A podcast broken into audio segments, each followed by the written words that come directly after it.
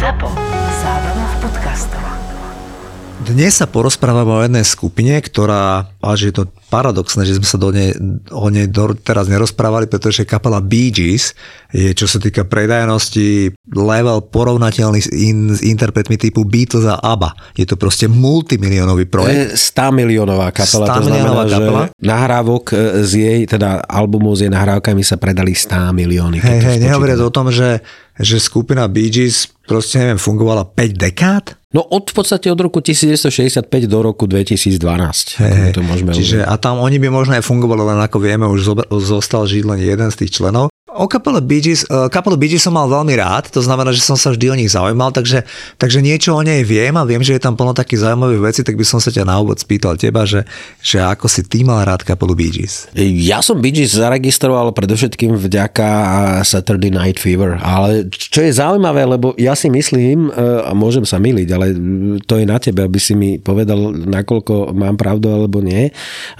Ľudia Bee Gees nemajú spojenú so žiadnym konkrétnym albumom, ale buď s nahrávkami, teda s pesničkami, alebo s filmom Horúčka sobotnejšej noci. Čiže to je niečo, čo keď niekto povie Bee Gees, tak podľa mňa 90% povie Horúčka sobotnejšej noci, alebo nejaká obľúbená skladba, a je to jedno, že či je to e, z tých 60 rokov ako Massachusetts alebo tu Love Somebody, alebo môže to byť už aj z rokov, dajme tomu 80 alebo 90 Secret Love.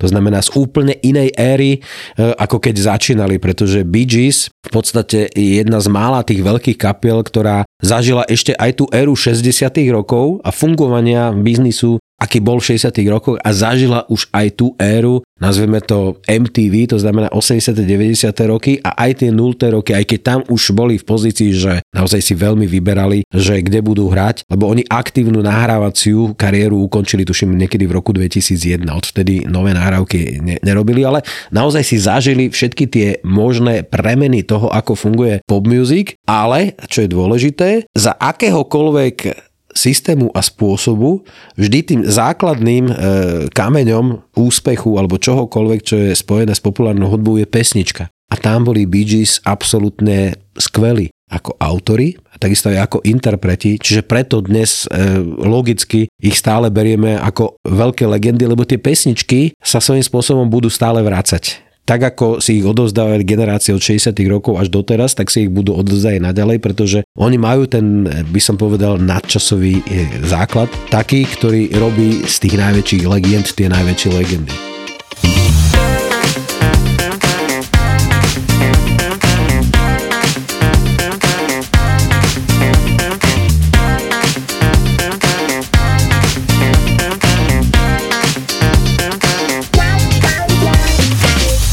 Tak vám niečo poviem k krátkosti, aby ste mali takú predstavu, že ako to z Bee Gees bolo. Bee Gees boli traja bratia, Morris, Robin a Barry Gibb.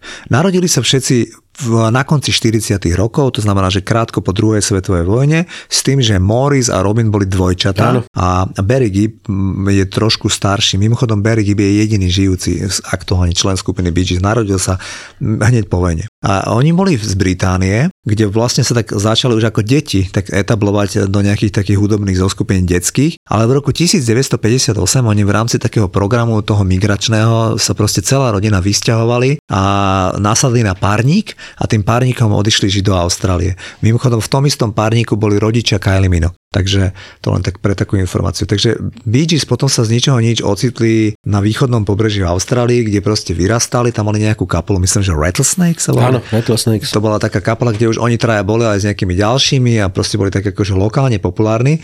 Ale viem, že tí Bee Gees, ktorí boli asi od detstva nesmierne talentovaní, tak uh, aby sa teda naozaj mohli realizovať tej populárnej hudbe, tak oni sa museli vrátiť naspäť do Británie. Je to tak? Je to tak, ale ešte, ja chcem povedať, že e, kde sa narodili e, bratia Gibovci, e, oni sa e, narodili na malom ostrove. Isle of Man, Aha. ostrov Man, ktorý je známy v motoristických kruhoch, že tam sa konali veľmi zaujímavé a veľmi náročné preteky cestných mo- motocyklov. Tak ako preteky na ostrove Man mali predovšetkým v 50. a 60. rokoch by som Veľký povedal kredit. veľký kredit, že tam, ak niekto bol úspešný na ostrove Man, tak to bolo niečo mimoriadne. Ale naozaj, oni v v tej Austrálii narazili na limity, ktoré v tom čase boli. To znamená, že Austrália bola veľmi ďaleko, o internete nikto ani nesníval, o nejakých televíznych satelitných programoch e, to bola absolútna výnimka. To znamená, že Austrália bol kontinent, kde žilo asi 20-25 miliónov ľudí, ale odšadiaľ tam bolo ďaleko a určite ďaleko bolo do centra e, svetovej populárnej hudby, to znamená do Veľkej Británie a takisto aj, takisto aj do Ameriky. Ale oni mali tú obrovskú výhodu, že oni z Austrálie odchádzali už ako by som povedal etablovaní umelci. To znamená, oni sa už stihli v tom v tej Austrálii e, presadiť s tými prvými e, úspešnými hitmi. A keď už prišli teda na tie britské ostrovy, tak už aj ich brali vlastne tí producenti trošku inak. A tam e, opäť je to niečo, čo je nevysvetliteľné, ale oni dostali, ponuku na Bee Gees dostal Brian Epstein, Áno. čo je manažer skupiny Beatles a on bol šéfom aj firmy NEMS a v tej firme pracoval Robert Stigwood. A on mu e, vlastne tie demo nahrávky alebo nejakú ponuku na skupinu Bee Gees po, ako posunul. No a on sa toho chytil, vybavil výbornú zmluvu so spoločnosťou, tuším, Polydor No a Bee Gees už dostali v podstate veľmi profesionálne e, podmienky na nahrávanie tých svojich prvých albumov a vlastne hneď s prvými albumami sa dostali e, na, do prvej desiatky albumových rebríčkov ako v Spojených štátoch, e, tak aj vo Veľkej Británii. To znamená, že oni sa vrátili a veľmi rýchlo sa stali hviezdami, ale na to, aby sa stali hviezdami, museli z tej Austrálie naozaj fyzicky prejsť naspäť do Veľkej Británie a potom samozrejme aj do Ameriky. Ale tak je to niečo, čo pozná poznáme aj my, dajme tomu zo športu, že môže tu byť akýkoľvek talentovaný hokejista, kým sa nedostane do NHL, tak vlastne o ňom vieme len my, ale nevedia to tí, ktorí by vedeli oceniť jeho umenie. Presne tak, Robert Stigwood bol manažer e, z tej Epsteinovej spoločnosti, ktorý sa ich chopil a ktorý naozaj urobil to, to čo, o čom Juraj hovorí, aby ste mali predstavu, to bola druhá polovica 60. rokov. Tie nahrávky ako Massachusetts a podobne, ktoré sa už naozaj stali celosvetovými hitmi, vrátanie tých albumov. A chcel by som sa ťa spýtať, na chvíľku len tak odbočím.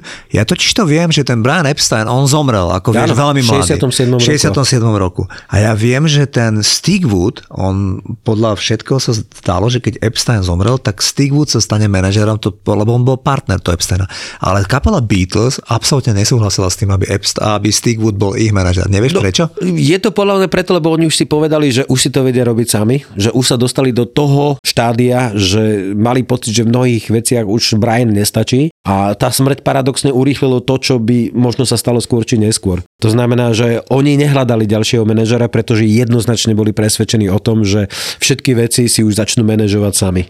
Čo ich samozrejme držalo nejaký čas a potom prišli na to, že sú veci, e, ktoré sú ťažké, zbytočne otravujúce a e, odťahujúce umelcov od toho, čo vedia robiť najlepšie, to znamená skladať pesničky, nahrávať a koncertovať, pretože manažer má množstvo práce, ktorá je niekedy otravná a podobné záležitosti, no ale to bolo presne to medziobdobie, že Brian už nebol a kým nastúpili tí ďalšie manažéri, no tak jednoducho Robert e, sa urobil sám pre seba a zase objavil a pomohol na svet inej svetovej kapele, čo je v prípade Bee Gees jednoznačne sa podarilo.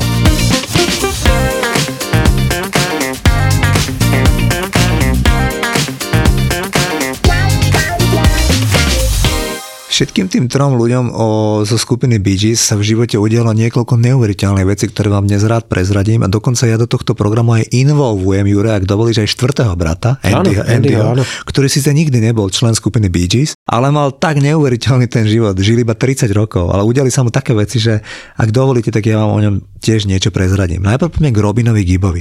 Neviem, či vieš, ale Robinovi sa stala taká vec, že on keď mal 19 rokov a sa vrátili teda do tej Británie a on už bol etablovaný spevák skupiny Bee Gees, tak on sa išiel prvýkrát ženiť v takomto mladom veku s takou dievčinou mladou a oni išli vo vlaku a vtedy sa stalo jedno z najväčších železničných nešťastí vo Veľkej Británii celej histórii v roku 69, myslím, kedy sa vykolajila celá jedna taká súprava 12 vozňov, kde 11 vozňov sa prevrátilo, bol plný vlak rannej špičky, kde tí ľudia stáli, všetci šli do práce a zahynulo tam, neviem, 47 ľudí a stovky sa zranili, akože veľký disaster, kde proste boli. A ten Robin Gibb bol aj s touto partnerkou v tom vlaku a síce s nejakými zraneniami, ale prežili, prežili. toto nešťastie. To sa stalo Robimu. Berrymu sa stalo, vieš čo? Nie. On, Barry Gibb, jemu sa stala taká neuveriteľná vec, že on, jak sa narodil tomu otcovi, otcovi, ten ich otec sa volal Hugh Áno, a Hugh on Gibb. bol nejaký, on bol hudobník, vieš, Áno. pozor, oni mali tie geny po ňom, neviem čo, on bubeník, on bol nejaký hudobník a mama bola domáca. A tá mama mala na starosti tohoto tohoto Berryho doma, hovoríme, hovoríme o období po vojne, 47. rok. A on keď mal 2 roky, tak tento chlapík na seba zvrhol, počas toho, jak tá mama tam varila, on zvrhol na seba veľký lavor s horúcou vodou, s vriacou vodou, ktorú tá mama mala. On mal proste popálenie na 70% tela. Zobrali ho do nemocnice, tvrdí, že bol 20 minút od smrti. A 2,5 mesiaca bol v nemocnici, kde ho dávali do poriadku z tých popálením tohoto telička. Keď sa ten človek po 2,5 mesiacu vrátil domov, tak došla gangréna. Z toho, čo on mal, tak on dostal gangrénu. Ten človek bol ďalšie 2 roky v nemocnici. On vraví, že on si z toho obdobia nič nepamätá. On len vidí na tele, na ktorom mal do dospelosti nejaké znaky toho, že mal popálené to telo, ale že úplne to má celé vymazané z tej hlavy, že vôbec si na to nepamätá. Toto sa stalo tomu Berimu. A potom ten Morris, no, Morris Gibb je postavička neuveriteľná, e, zomrel veľmi skoro, Myslím si, že mu pomohlo k tomu aj to, že akože človek totálne to nezvládal s tým pitím. Že celú tú éru, tej, od, najmä od začiatku 70 rokov, neviem, čo on robil, keď mal 19 rokov, ale v 70 rokoch, kedy Bee Gees mali akože tú najväčšiu slávu, tak ten Morris Gibb to totálne nezvládal s tým pitím a všetko sa to zmenilo až v roku 1991, kedy ten Morris Gibb mesiac žuroval, nedošiel domov, mal doma ženu, mal doma normálne, že, že dodnes žijúcu pani, ktorá bola jeho žena a dve deti. A on prišiel v 91. roku po nejakom mesačnom fláme domov a tá žena len tak ako sa niečo spýtala, že teda kde toľko bola, on vyťahol pištol a začal akože ich dávať k stene. Tým dve malé a tú ženu. Tak tá žena zobrala tie deti a on ju ohrozoval reálne pištolom. Takže žena zobrala tie dve malé deti a odišla za tým Berim, kde bývala u neho v dome aj s jeho ženou a až dovtedy, dokedy ten Morris neprišiel a nepovedal, že on ide na liečenie a že on už piť nebude. A tak aj bolo. Ten, ten Morris Gibb údajne potom až do svojej smrti, ktorá žiaľ Bohu prišla pomerne skoro, prestal piť a tá žena sa k nemu vrátila. Morris Gibb zomrel, myslím, 53 ročný. 53 ročný, áno. Tá kapela Bee Gees, jeho, oni ako veľmi držali spolu a tí bratia to nerozdýchali, lebo oni stále tvrdili, že to bolo zlíhanie lekárov. On zomrel, mal nejak zamotané tie čreva a oni povedali, že majú čakať do rána, že potom ho budú operovať a on jemu nevydržalo srdce on proste tam z- počas vyčkávania na operácie tých zakrútených čriev, ospravedlňujem sa, alebo neviem, ako sa to teda medicínsky povie, mal proste nejakú črevnú koliku, neviem čo, tak proste uh, oni čakali do ránej operácie a jemu on uprostred noci zomrel. No takže oni to dodnes berú a sú akože veľmi s tým nestotožení a tvrdia, že mu tí lekári nepomohli. No, Bee Gees zažili, ako, ako sa hovorí, from hero to zero a späť. To znamená, po veľkých úspechoch tej druhej polovici 60 rokov, oni sa príklad rozpadli. Niekedy v roku 1969 strašným spôsobom sa pohádali. Asi rok spolu neexistovali. No a každý z nich si začal nahrávať svoje solové albumy. Morris si nahral svoj solový album, ktorý nikdy nevyšiel. Barry si nahral svoj solový album, ktorý takisto potom nikdy nevyšiel. A v roku 1970 sa dali dohromady a zistili, že buď budú spolu, alebo nebudú vôbec ako nejakým spôsobom. Ale dosť dlho im trvalo, kým sa vrátili na tie svoje pozície, pretože medzi rokmi 71 až 74 vydávali albumy, ktoré sa ale vôbec nedostávali do rebríčkov. Oni hľadali svoju nejakú polohu, pretože Evidentne tá cesta, ktorá fungovala v tých 60 rokoch, už na začiatku 70 rokov už, ako sa hovorí, nikoho nezaujímala, oni neprišli s ničím novým, až v podstate prišla éra disco a tam veľmi dôležitú úlohu zohrali Ahmed Ertegun, čo bol jeden z najväčších mogulov e, gramofonového biznisu, šéf firmy Atlantic a ďalších labelov a takisto aj Arif Mardin, človek, ktorý je naozaj človek e, spojený s tanečnou hudbou a niekedy v polovici 70 rokov Barry Gibb začal používať ten svoj falzet z ktorého sa stal poznávací znak tvorby skupiny Bee Gees. No a jednoznačne e, už keď sa nakrúcal film e, Saturday Night Fever, to znamená Horúčka sobotnejšej noci, ktorého producentom bol aj Robert Stigwood, tak ten povedal Bee Gees, že chcel by tam nejakú, zo pár pesničiek, keby tam nahrali. Ale oni sa vlastne k tým pesničkám dostali, až keď film bol celý nakrútený. John Travolta dodnes spomína, že on tancoval na Stevieho Wondera a Boza Skeksa, čiže na úplne iné pesničky a na úplne inú hudbu, než tá, na, čo znie priamo ako, ako, ako v tých nahrávkach a v tom filme. Čiže z môjho pohľadu je to niečo neuveriteľné, že ako presne sa potom dokázali Bee Gees trafiť do toho, že čo vlastne videli, alebo nejakým spôsobom to tam fungovalo.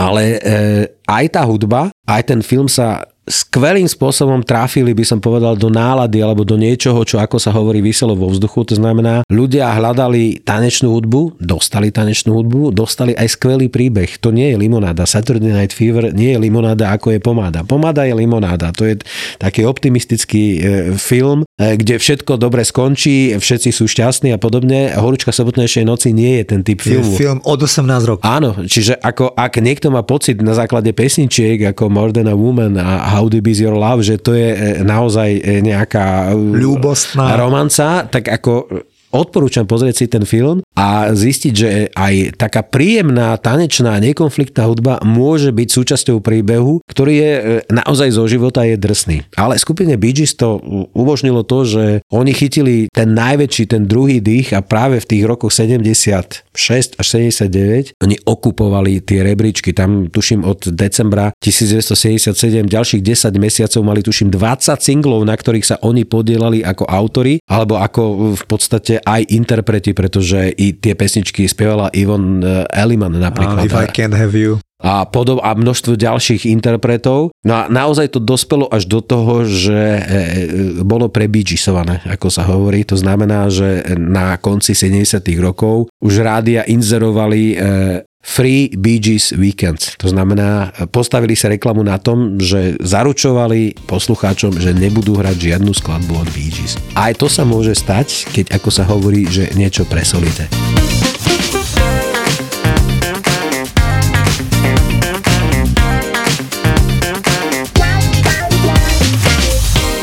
Ja viem, že tam bol tento side effect, že už toho bolo veľa, ale ja keď sa nad tým dívam, ja, ja neviem, či som niekedy v živote stretol tak talentovaných ľudí. To zabudnite na 100 Gateken Waterman toto, čo tí ľudia robili od polovice 70 rokov až proste, neviem, do 83. roku, keď ešte Robin Gibb mal vlastné hity, to je neuveriteľné. To v prvej desiatke americkej hitparady bolo 6 vecí, ktoré produkovali alebo naspievali, alebo proste minimálne sprievodné vokály robil niekto zo skupiny Bee Gees. To bolo neuveriteľné. A teraz je tu čas, aby som, ak dovolí, spomenul toho Andyho Gibba. Keď títo chalani už boli veľkí a v 58. roku sa úplne neočakávane narodil o 10 a o 12 rokov mladší brat Andy Gibb. A jeho rodičia spomínali, že ten, ten chlapec, keď sa narodil, to bol čistý čert. On, on od začiatku bol úplne nezvládateľný. On v 13 rokoch prestal chodiť do školy, v 11 rokoch míňal vreckové, že pil piva. On proste korumpoval vodiča, ktorý ho mal odviezť do školy, ktorý ho odviezol do kina. On, on, on bol úplne nezvládateľný. Títo predstavte si, že tí traja bratia, o ktorých sme doteraz hovorili, že oni boli už dospelí ľudia, oni pre nich bolo akože úplne malé decko, a, ale vedeli len to, že tí rodičia nevedia si s ním dať rady, že ten chlapec proste robí šialenstvo, ten chlapec v 17, 18, 18 rokoch bol totálne závislý na kokaine. Myslím si, že v 18 rokoch sa prvýkrát ženil. Manželstvo sa potom anulovalo. Narodilo sa mu dieťa, ktorého ani nevedel, kde je. Proste jeden extrémne nezodpovedný chlapec. Andy Gibb sa dožil iba 30 rokov života a Andy Gibb mal len časopis Billboard uvádza, že 10 najväčších celebrit tej doby mal v posteli. Hej, on spával s Oliviou Newton-John, on mal dlhoročný vzťah s Victoriou Principal, s herečkou, ktorá bola vtedy akože mega krásna. Hej, a ešte všetky tie, tie ženy, čo vás napadnú, ktoré vtedy boli, tak oni všetky prešli jeho postel, lebo on bol fešák z brutálne dobrej rodiny, hej, proste. A okrem toho, a k tomu chcem vlastne prísť, že tí chalani, oni mu stále pomáhali, oni videli, že im ničí život tým rodičom a že proste nevedia si s ním radi, tak oni, on povedal, že on chce byť spevák tak oni všetky pesničky, ktoré mal Andy Gibb, mu napísali jeho bratia. Pozor, Andy Gibb mal pesničky, ktoré boli number one po celom svete. Shadow Dancing, I Just Want to Be Your Everything, Love is Thicker Than Water. On mal veľa hitov, to sú perfektné pesničky, ja ich milujem, ale to sú preto perfektné, lebo to všetko urobili Bee Gees. A on len prišiel, on spieval, e, ja si spomínam, keď som pozeral reláciu Solid Gold na, na ORF, tak tento človek to moderoval s Dion Warwick, on bol proste moda, on bol fešák, on bol proste, on vedel zbaliť tie baby, naozaj mal tie najkrajšie baby a od 82. roku uh, už nevydal nikdy žiadnu pesničku, keď mal 24 rokov, tak jeho kariéra skončila, lebo ten človek bol v podstate stále na nejakej klinike Betty Fordovej, ktorú mu platili rodičia a, a bratia, aby sa dostal z tej kokainovej a alkoholovej závislosti. Aby som to skrátil, zomrel tak, že mu prestalo byť srdce, lebo ten človek bol už tak vysílený tým, tým fetom a tým všetkým, čo žil, že on, oni všetci vedeli, že ten človek zomre. Victoria Principle, on tvrdili niektorí ľudia v Bulvári, že to preto, lebo nešťastná láska, že z ňou má ten vzťah a dodnes strašne zalúbený. Ona, ona vraví dodnes, to je dodnes žijúca žena, že ona mu vždy vravala, že ja s tebou nebudem, pokiaľ ty nevrátiš sa triezvy a ty neprestaneš s týmto šialenstvom, čo robíš. Čiže nikto s ním nevedel vydržať na Margo tohoto by som povedal, že on keď v 88 roku ako 30 ročný zomrel, tak otec, ten Hugh, on prestal komunikovať so všetkými ľuďmi, lebo on sa úplne uzavrel, pretože oni ho mali rádi a im to proste prišlo strašne ako krúte, že im zomrel v takom mladom veku to decko ten otec úplne nasledoval kroky toho syna a on 4 roky intenzívne pil a v roku 92, presne v deň 34 nedožitých narodení toho svojho syna, on zomrel. A on zomrel na to, že sa upil. Jemu proste praskli nejaké vredy alebo čo z toho, z toho šialeného alkoholu a, a proste ten otec a ten Barry Gibb e, na pohrebe povedal, že to je úplne dobrá správa, že ten otec zomrel, lebo že on keď zomrel Andy, on už nežil ani jeden deň. Že on sa len trápil a on tak smútil no. sa tým synom, že on sa len utápal v alkohole a že toto je celé pre ňa vykúpenie. Takže to len na margo toho štvrtého chlapca Andyho Giba. Chcem zdôrazniť, že aj Robin Gibb už zomrel, mal nejakých 60-62 rokov, zomrel na kolokterálny karcinom, či mal niečo problémy s hrubým črevom. A akože Robin Gibb bol veľmi talentovaný, spomínaš si, on so svojím synom robil robil taký projekt Titanic eh, k, k stému výročiu v 2012 no. roku, myslím, zomrel a on so svojím synom, tiež takým talentovaným hudobníkom, robili taký veľký muzikál k, k stému výročiu potopeniu Titaniku a už to nestihli dokončiť, lebo on proste už bol veľmi chorý a, a potom zomrel. Jediný žijúci je, myslím, 76 ročný Barry Gibb, Barry Gibb, ktorý je dodnes žijúci človek. K tomu by som vám len rád povedal, že Barry Gibb bol podľa Michaela Jacksona jeho najbližší priateľ mužov, lebo on, Michael Jackson mal Elizabeth Taylor a, a Diana Ross, ktoré boli také jeho celoživotné priateľky, ale Barry Gibb bol človek, ktorý mal príhovor na pohrebe v Staples Centre, keď Michael Jackson 2009 roku zomrel a Gibb povedal, že Michael Jackson vždy, keď sa mu diali nejaké šialené veci, ako napríklad keď v 90 rokoch boli tie súdy o tom, že zneužíval tie deti, tak hľadal útočište u neho v dome. Uh, Gibb býva dodnes na Miami na Floride a ten Michael Jackson chodil normálne k nemu a zostal niekoľko týždňov a mesiacov žiť u neho, u neho v dome, lebo proste u neho cítil také bezpečie. Barry Gibb to vysvetľuje v rozhovore pre Guardian z roku 2022, že že ten Michael Jackson chudák bol taký, že on, on nevedel, kto sú skutoční jeho kamaráti, lebo on mal okolo seba hrozne veľa ľudí, ale takmer nikomu nedôveroval. A tomu Berrymu Gibbovi dôveroval, tak chodil k nemu a tam u neho býval a u neho trávil tie chvíle, kedy mal úzkosti z tých súdnych procesov a naopak, aj keď, aj keď Barry Gibb spomína napríklad, že oni s Michaelom Jacksonom opakovane opíjali, že Michael bol veľmi milý človek, že sa stalo, že, že mal strašne rád víno a že sa stalo, že mu tam zaspal na podlahe, hej, že Michael Jackson bol akože podľa neho úplne príjemný človek, že neuveriteľne talentovaný, krásny človek, dokonca, dokonca Barry Gibb tam dáva také vtipné príhody, že niekedy bol u nás takú dlhú dobu, že ja už som ho musel od nás vyhodiť, že som povedal, že Michael, že ja mám o 12 rokov viac ako ty, ja mám taký rež režim, že ja musím chodiť spať večer, to s tebou nemôžem každý deň debatovať,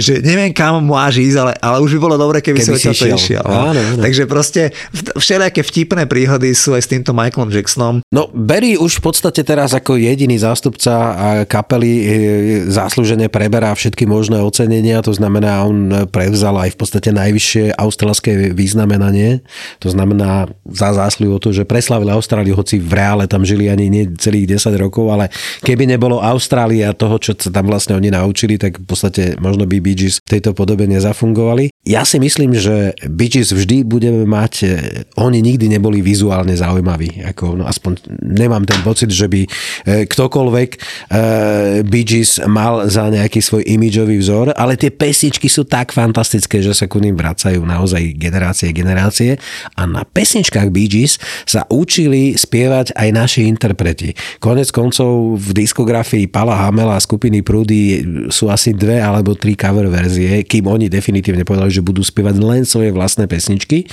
Ale tá jedna pesnička, vďaka ktorej sa dostali prvýkrát do televízie a boli úspešní a ľudia zaregistrovali, že existuje skupina Prúdy, to bolo Massachusetts. To znamená, že aj vďaka skupine Bee Gees má slovenská respektíve československá populárna hudba Pala Hamela a skupinu Prúdy.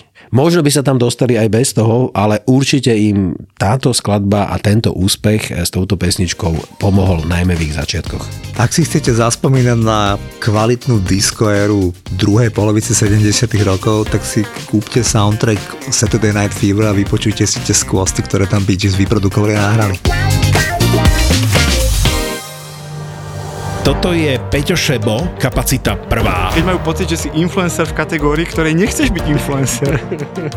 Počkaj, No daj ty. počkaj, ale A toto je Gabo Todd, kapacita druhá. kebyže nestačí to prvé, že ak budeš robiť ten, že budeš proste ľuďom na nervy a budeš všade vyskakovať, tak áno, to je prvý cieľ sa splnil a druhý je, že si tebou asociujú, že si kreten. A síce obaja šéfujú digitálnym marketingovým agentúram, ale neberú sa príliš vážne a to sa nám páči. Neviem, čo sa mi teraz. Koľko máš followerov? Ty si jediný, ktorý ma tam akože polajkoval za posledné obdobie. Však lebo ťa mám rád. Á, tak. Lebo chcem pomôcť tomu algoritmu, dokonca tie videá dopozerávam do konca, vieš koľko energie mi to berie.